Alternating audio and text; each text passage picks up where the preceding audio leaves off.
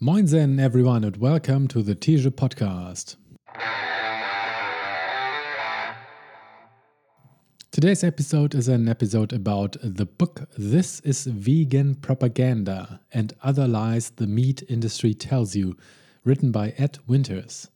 It's three hundred ten pages long, and I finished reading it on the fourteenth of May twenty twenty-two. The book in three sentences. one. In whatever way you think animals raised for food or clothes production are currently treated, it's way worse. two. Everyone who thinks about how human nutrition should be optimally done, including physicians, climate scientists, philosophers, biologists, ecologists, agrees that switching away from animal farming is the path humanity needs to follow. The only group who disagrees is the people profiting from animal farming. three. Food and society is linked so closely together that trying to change anything at all is seen as a threat to the status quo by some. But it's clear that in the future we will look back in horror at our current behavior, and the faster we transition by utilizing the Overton window, the better for everyone in the long run. Impressions. I first heard about the author Ed Winters when he was a guest on the Rich Roll podcast. It was impressive to learn what he had already accomplished in terms of educating people about how feeding humanity could be optimized. At age twenty-eight, he is incredibly well-spoken and full of wisdom. He made it a challenge to tour the world and talk to anyone who would like to talk about veganism, including and especially all the die-hard opponents of it. That way he accumulated an immense basket full of arguments against all of the aspects of it. It's about time he wrote a book sharing the knowledge.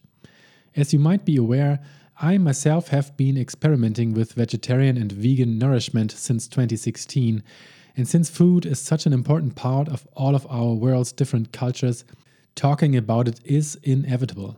It's very helpful to have learned this much from Ed in order to lead more inclusive and eye-opening conversations in the future. His book is well structured into the major points we need to consider when talking about the nutrition of humans using animal flesh and products, and the first chapter takes care of the ethical aspects by detailing in a graphic way how the standard operations of factory farming work these days. I'm not going to lie, it's tough getting through it, because what we pay the animal farming industry to daily do is just plain horrible. To give you an idea, you have no idea how bad it actually is.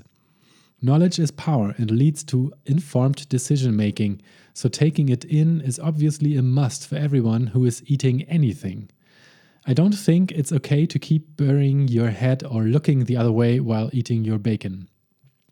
This is a book for everyone, and especially so if you're considering changing your diet to a more animal-friendly one. Here, you'll find the logical arguments for it, and that alone will make it easier. I myself have switched to ninety-nine percent vegan again after reading just the first ten percent of the book, and stayed there until now, and I will continue. Being able to counter all the defenders of the status quo comments is also not the worst. It's not just a personal choice anymore, it's a matter of how we would like to most intelligently use and divide our planet's resources in an ethical way going forward. How the book changed me.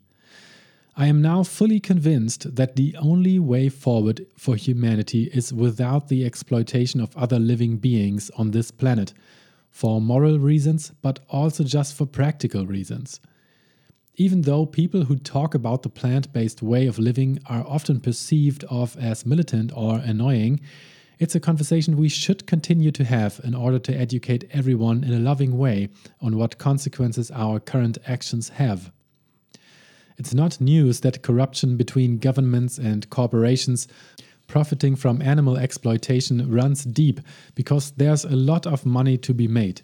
So it will have to be a shift in the public opinion that guides the needed transition, which is possible if you look at women's voting rights, gay marriage, the legalization of marijuana, or even way back at slavery. My top three quotes. one. We're told not to worry because we have incredibly high standards and a legal system that means if anyone is caught doing anything even remotely wrong, they will be punished. This is all nonsense. It is a lie, propaganda. There really is no such thing as a happy farm animal. two.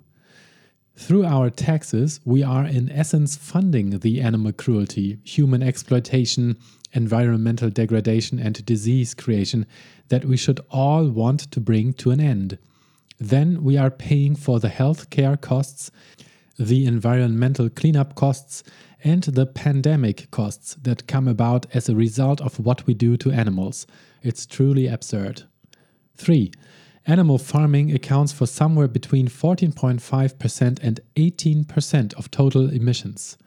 This means that animal farming is responsible for more emissions than the combined exhaust fumes produced by all global transportation, which is estimated at around fourteen percent of the total. Highlights and notes. Introduction. This book's mission is to equip you with the knowledge to make informed decisions about your own actions and to make you feel empowered, because we all have a say in influencing what the future will look like. Estimates say that globally around two hundred twenty million land animals are killed for food every day. And when you factor in marine animals, that number increases to somewhere between two point four and six point three billion every single day. That means that somewhere between twenty-eight thousand and seventy-three thousand animals are killed every second. A completely incomprehensible number. For all of our intelligence, we have still failed to grasp the simple reality that we need the planet more than the planet needs us. Part one. It's a question of morality. Veganism is a social justice issue that recognizes that non-human animals deserve autonomy, moral consideration, and the recognition that their lives are far more valuable than the reasons we use to justify exploiting them. What does the word humane mean to you? Can it be humane to torture and kill an animal for food? The most humane thing we could do would be to not farm and kill those animals. Find synonyms for the word. Benevolent, kind, compassionate. Do these more clearly express what we are doing to the animals? It is ironic that we often believe that empathy and complex emotions only really exist in humans, but we then fail to empathize with the animals who suffer at our hands. Do we actually believe that intelligence should define worth of life, or that being more intelligent than someone else gives you the right to harm and exploit them? By placing taste at the heart of our justification for eating animal products, we are essentially saying that our pleasure is more important than any moral consideration. Many humans view non-human animals with such little regard that the very concept of animals deserving moral consideration is seen as offensive, as they believe that recognizing that other animals also deserve basic rights is somehow demeaning to our own species. It's not an act of kindness to not needlessly hurt someone. If we walk down the street and don't kick a dog, that's not an act of kindness.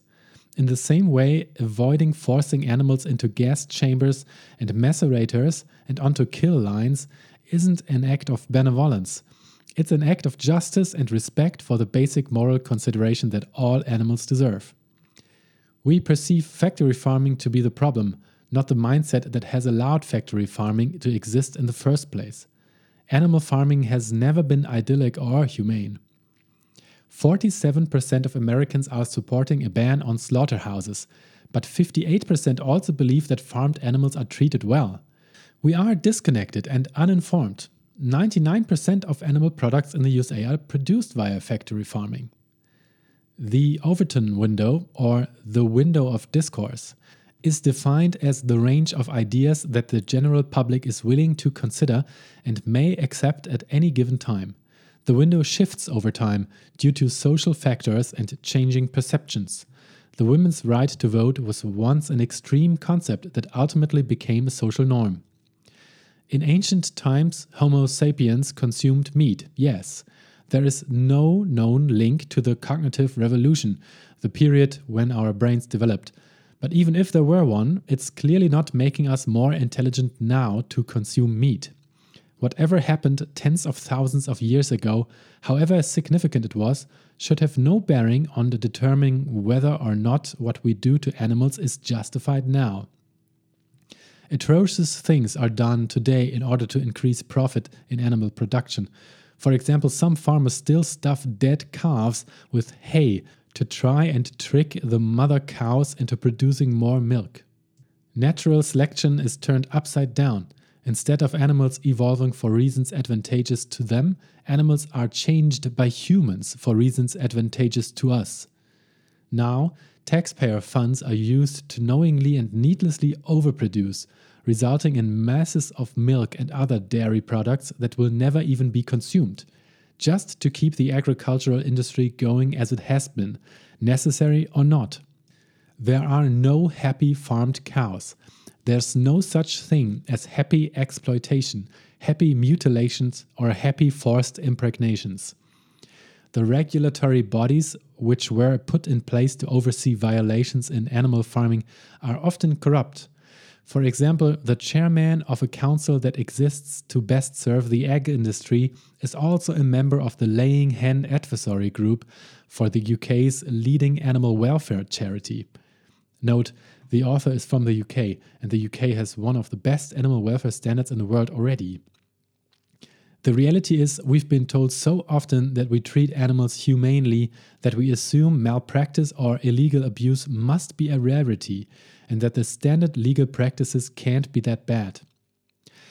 At the end of the day, we have to ask ourselves, how can the taste of bacon justify the exploitation, abuse, and ultimately needless death the animals are forced to endure? The truth is, the dairy industry is very much the meat industry, just with the added years of cruelty before the cows reach the slaughterhouse. The term harvested is a good example of how desperately the industry tries to hide behind euphemism. It's used for the killing of the chickens. In chicken farming factories, the buildup of feces caused the air to become acrid with ammonia. That gas damages the respiratory systems of the birds and partially blinds them. It also causes hock burns, burns around their knee joints that come from them standing in feces all day. A chicken farmer who says they care about their chickens is akin to a tobacco company saying they care about people getting lung cancer. There's no such thing as a good egg. The conveyor belt for the male chickens goes to one of two places: a gas chamber where they are gassed to death, or an industrial macerator that grinds them up alive. This happens in all systems of egg farming, including free-range and organic. A survey of sixty-seven flocks in the U K showed that the rates of fractures in non-cage systems was anywhere from forty-five to eighty-six percent. Osteoporosis is also a problem, with it being estimated that thirty percent of the total mortality of hens in cages is linked to the condition. In many countries, a process called forced molting is allowed. Essentially, farmers put the hens on a starvation diet that makes them lose their feathers. This forces them to grow new feathers, which works to rejuvenate their reproductive systems, leading to larger eggs afterwards, increasing profit for the farmers. Sheep. Many people believe it is ethical to wear wool because sheep need to be sheared. However, that's only true because we have selectively bred them in such a way that they no longer naturally shed their wool for the warmer months like wild sheep do. Fish. Scientific studies have concluded that evidence shows that fish do feel pain, even crustaceans such as prawns. It's common that people question the ethics of someone who works in a slaughterhouse, and yet doing so overlooks the real reason why people work in these places: a lack of choice. Slaughterers score seventy percent higher for anxiety and sixty-seven percent higher for depression compared to a control group. One ex-worker said, "I had suicidal thoughts from the guilt. I still dream about it now, and I can't look at dead animals packaged up in the supermarket." We are told not to worry because we have incredibly high standards and a legal system that means if anyone is caught doing anything even remotely wrong, they will be punished. But this is all nonsense. It is a lie, propaganda. There really is no such thing as a happy farm animal. Part two. Playing with fire. In twenty ten, the U N warned that a global shift towards a vegan diet was vital to save the world from hunger, fuel poverty, and the worst impacts of climate change. A study by highly renowned scientific journal Science showed that even though meat and dairy take up eighty-three percent of global agricultural land, they only provide eighteen percent of global calories and thirty-seven percent of global protein consumption. Only thirteen percent of the U K is now woodlands and forests, with a mere two point five percent being ancient woodland. Of that thirteen percent, only seven percent is considered to be in good condition. Researchers of the University of Oxford discovered that if the world shifted to a plant-based diet, we could feed every mouth on the planet and reduce global farmland by more than seventy-five percent. This is the equivalent of land the size of China, Australia, the U S A, and the entire E U combined, no longer being needed for agriculture. Animal farming accounts for somewhere between fourteen point five percent and eighteen percent of total emissions. This means that animal farming is responsible for more emissions than the combined exhaust fumes produced by all global transportation, which is estimated at around fourteen percent of the total. Beef results in up to one hundred five kilograms of greenhouse gases per one hundred grams of protein, compared to tofu with less than three point five kilograms. Organic meat has the same emission-based climate costs as conventional meat, with organic even being slightly worse in the case of beef, lamb, and chicken. The lowest impact meat, in this case organic pork, is responsible for eight times more climate costs than the highest impact plants, conventional oilseeds.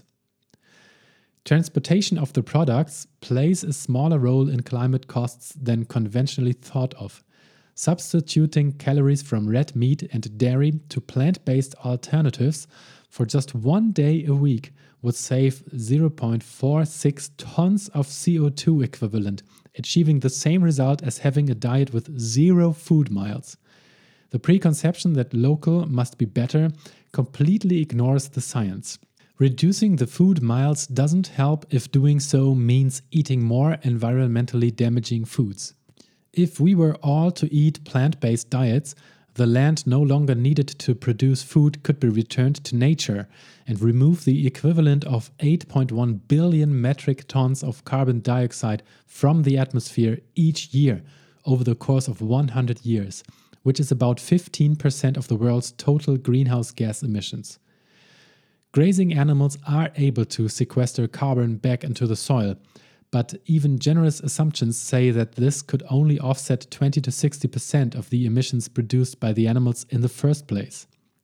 Additionally, research showed that after a few decades, the soil reaches carbon equilibrium, meaning it cannot sequester any more carbon, at which point none of the emissions from the animals are offset. It's a well-known fact that bee populations are in decline worldwide, which can lead us to believe that consuming honey is beneficial. But in the U K alone, there are around two hundred seventy bee species, with the honeybee being but one of those species, directly competing with wild pollinators.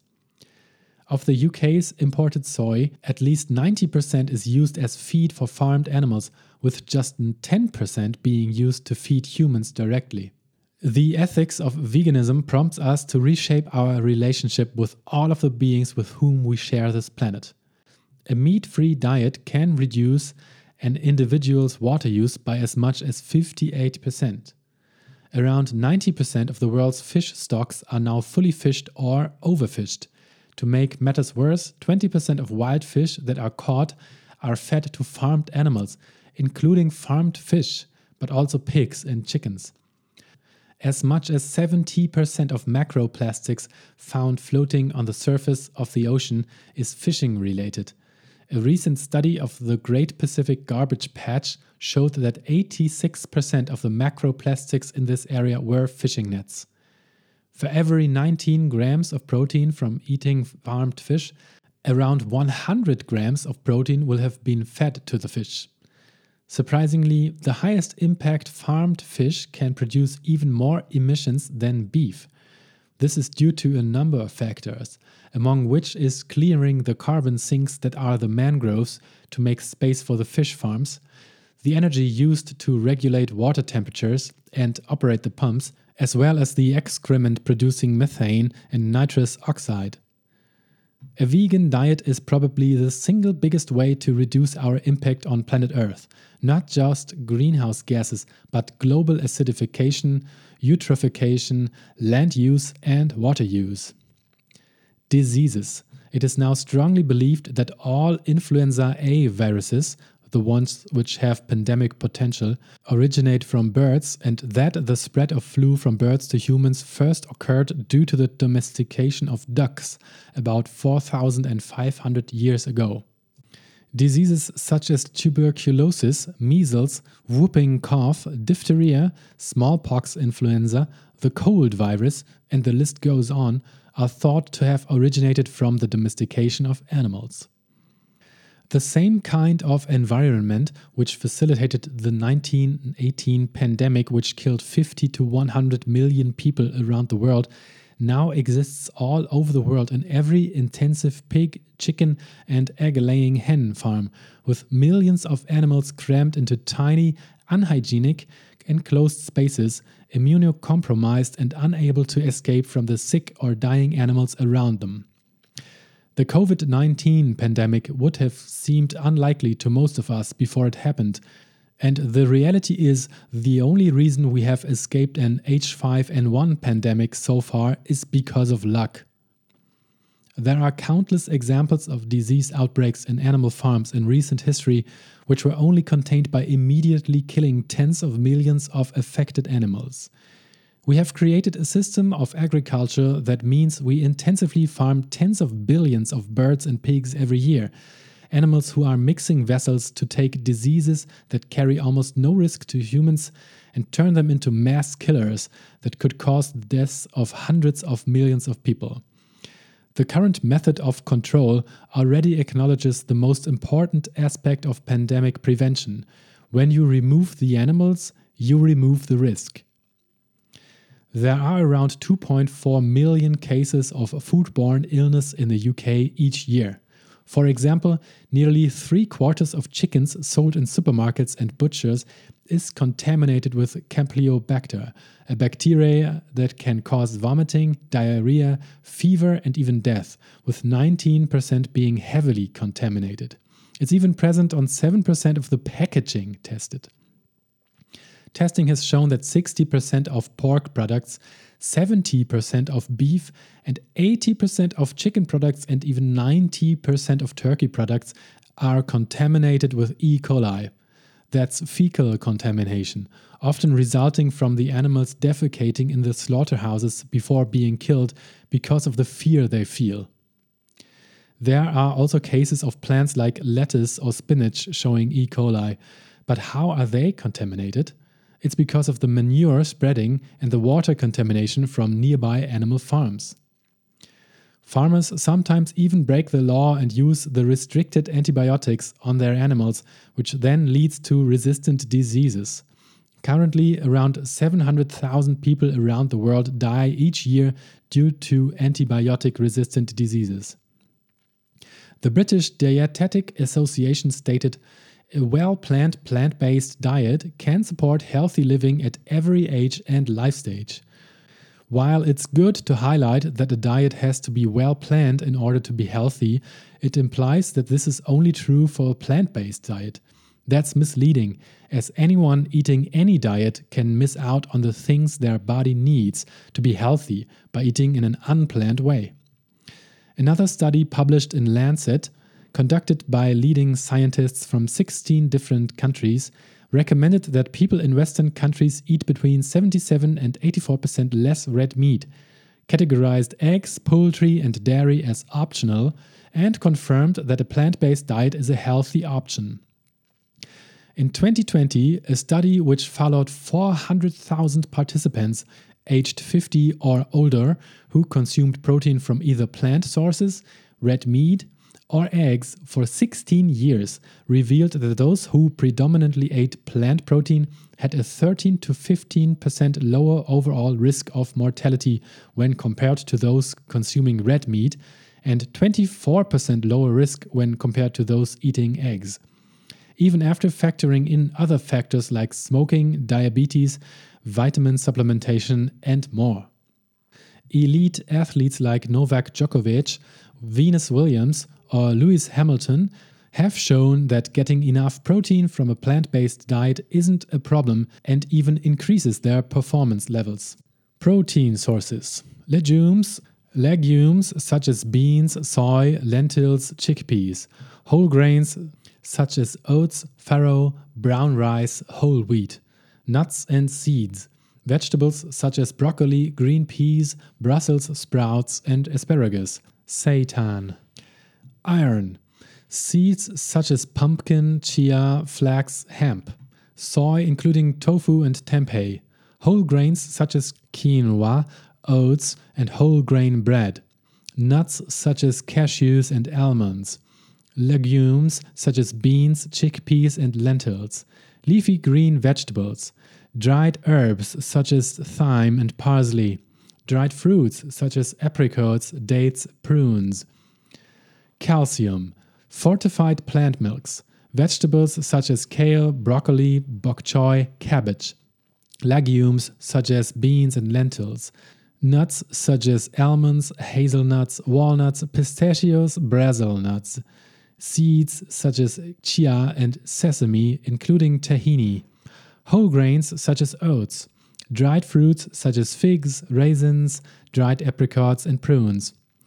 Vitamin D, sunlight, and supplements, regardless of eating a plant-based diet or not. Some mushrooms.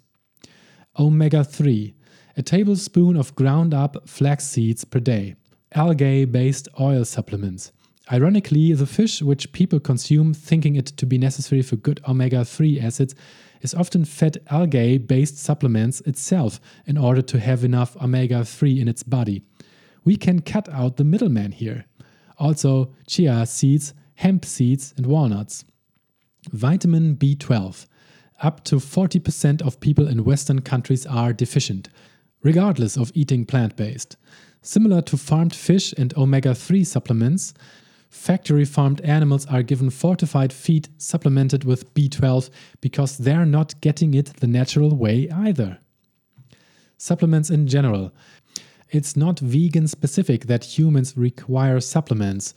Even cow's milk is often fortified with vitamin D, iodine, and vitamin A.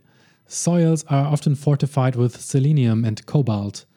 Cereal products are often fortified with folic acid, riboflavin, niacin, vitamin B six, pantothenic acid, iron, calcium, and vitamin D. Salt is iodized. Flour is fortified with iron. Egg-laying hens are given vitamin D and omega three supplements. The list goes on. So there's no logic behind stating that a vegan diet is unnatural because it's requiring supplements. Every diet is. Supplements are a great way to complement a healthy vegan diet. Taking a daily dose of supplements for vegans, which contains B twelve, D three, zinc, selenium, iron, K two, iodine, and maybe omega three fats is a good option. Choose fortified plant milks. Take a tablespoon of ground flax seeds per day. Avoid refined grains. Eat a Brazil nut daily for selenium, and you're healthier than most people. Eat the rainbow, meaning a variety of different colored plants. Limit processed foods and salt, and drink plenty of water. Heart disease. Smoking, unhealthy food containing cholesterol, and a lack of exercise. Around seventy percent could be prevented by people adopting healthier diets focused on fruits, vegetables, nuts, and whole grains. Stroke. Studies showed that those who ate plant-based diets were associated with a ten percent lower risk.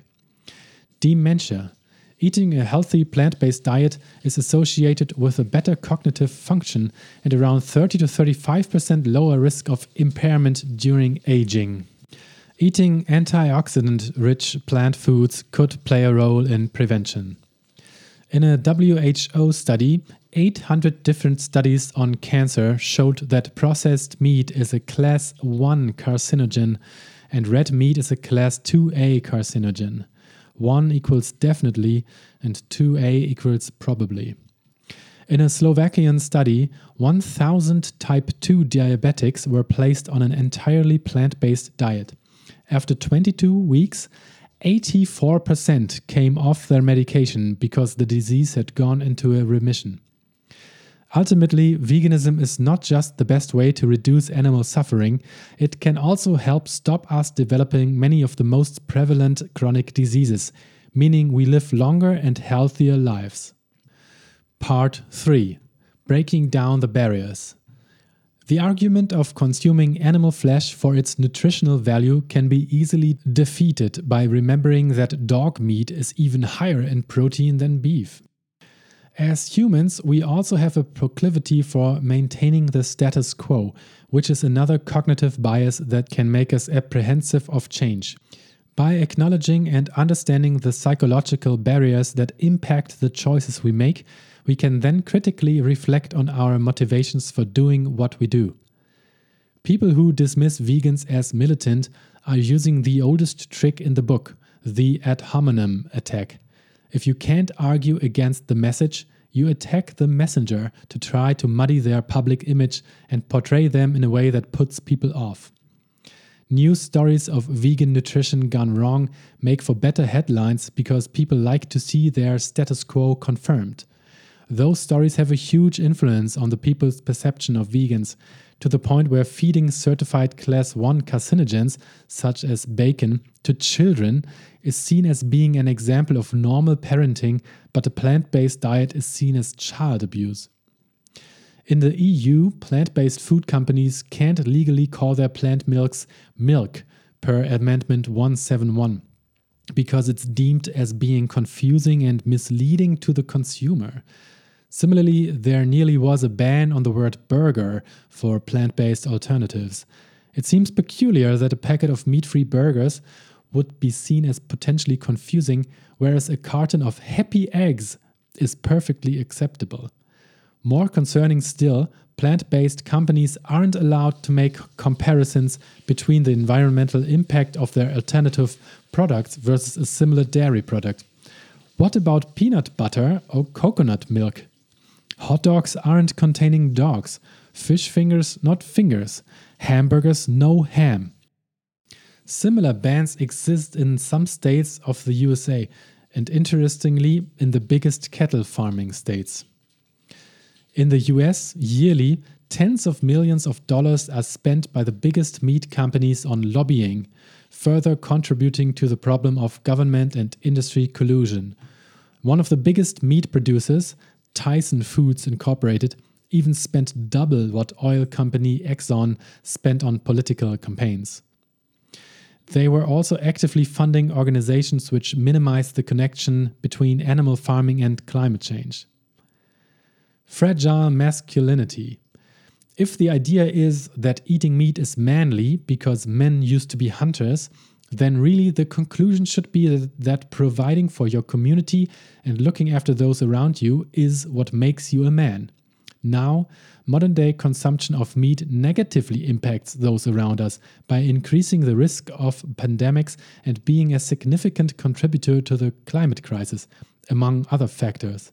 Plus, it's too simplistic to point to our nomadic days to justify our behaviors thousands of years later. There's irony to the fact that some men who feel the need to assert their masculinity, who will then use red meat as a means to make themselves feel more manly. Researchers stated that the men perceived the need for social permission to choose a meat-free option. There is an obvious irony in the fact that meat is supposedly seen as a sign of strength and status, but is being eaten because some men are too afraid to make a change in front of other men. Those who say they eat meat because it makes them manly are the ones who are most conscious about their masculinity in the first place. If you were truly comfortable, you wouldn't feel the need to prove anything to anyone. There is something about being around vegans that can make people act very differently to how they normally would. Countless vegans can tell stories of their family members secretly putting meat in their food, mocking them, or even shouting at them. Family members doing the kinds of things you would expect a school bully to do, except they're this person's parent or sibling. There's significance to the connection between food and personal relationships. When someone goes vegan, the dynamics of the relationships with others alters in a way which hasn't been mutually agreed. It shouldn't be denied or diminished. People often want to re-establish a sense of being in the right or to persuade the person to no longer be vegan in an attempt to return everything to how it used to be. It's more a result of insecurity and fear. The levels of animosity directed at vegans can be startling. In fact, research has shown that only drug addicts face the same degree of stigma as vegans, with male vegans who have gone vegan for ethical reasons being viewed the most negatively. This seems strange, considering that almost everyone is against animal cruelty. A deeper understanding of what drives human behavior is liberating as a vegan, as it can ensure that we don't see the actions of those we love as evidence that they are bad people. Ultimately, we need to create healthy dialogue and discussion and recognize that the reason our relationships with those close to us can become strained is because they are of the most importance to us. Creating more effective conversations about veganism. Be well educated and prepared. Before engaging in a discussion about veganism, it is important to try to learn some of the basics. Ask questions. One of the most valuable techniques for creating effective conversations is to ask questions. Listen. Take time to listen to what the other person is saying. A great way of showing that you are listening is to repeat things the person you are speaking to has said. You can do this by clarifying their position back to them. For example, I can completely understand where you're coming from. I used to eat meat because it tastes nice as well. But do you think that taste has higher value than life? Watch body language. Be open and relaxed. A great way of doing this is to keep your palms open and your arms to your side, as opening up your torso is a sign of vulnerability and trust and will signal that you feel relaxed in the conversation. Be empathic. If you have an argument with a loved one, you might not remember what they said, but you will remember how they made you feel. Facilitate a conversation in a way that doesn't leave the other person feeling like they have been attacked or castigated. Afterward, a vegan world would be better for everyone. I strongly believe that what we do to animals is something that future generations will look back at in horror. We should start to think about our answers to the questions like, why did you allow this to happen? Why did you allow an industry to exist which caused so much suffering, pain, and death, which destroyed the natural world and the wildlife that existed within it, that caused infectious diseases, pandemics, antibiotics resistance, and not to mention the chronic diseases and illnesses that affected hundreds of millions of people? What were you thinking?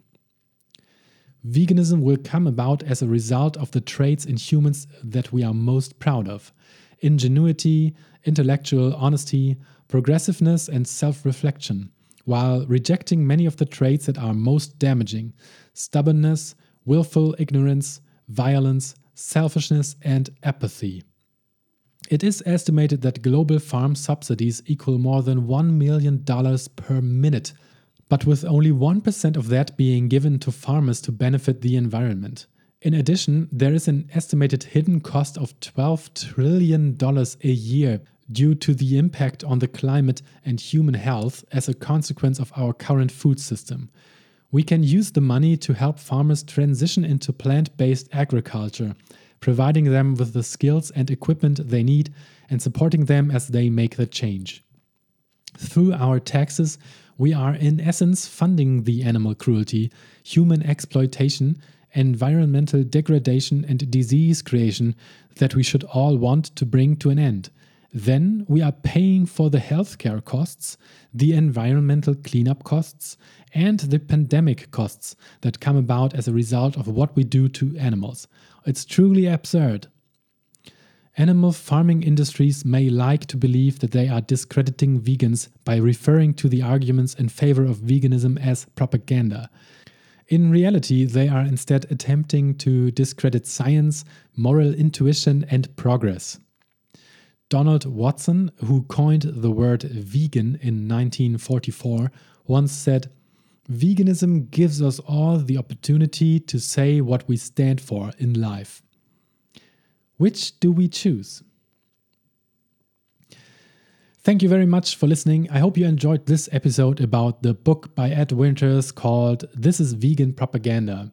Maybe there was something for you. If you think this could be interesting to a friend of yours, feel free to share it. I would be happy about that. Thank you very much again and have a good day. Bye bye.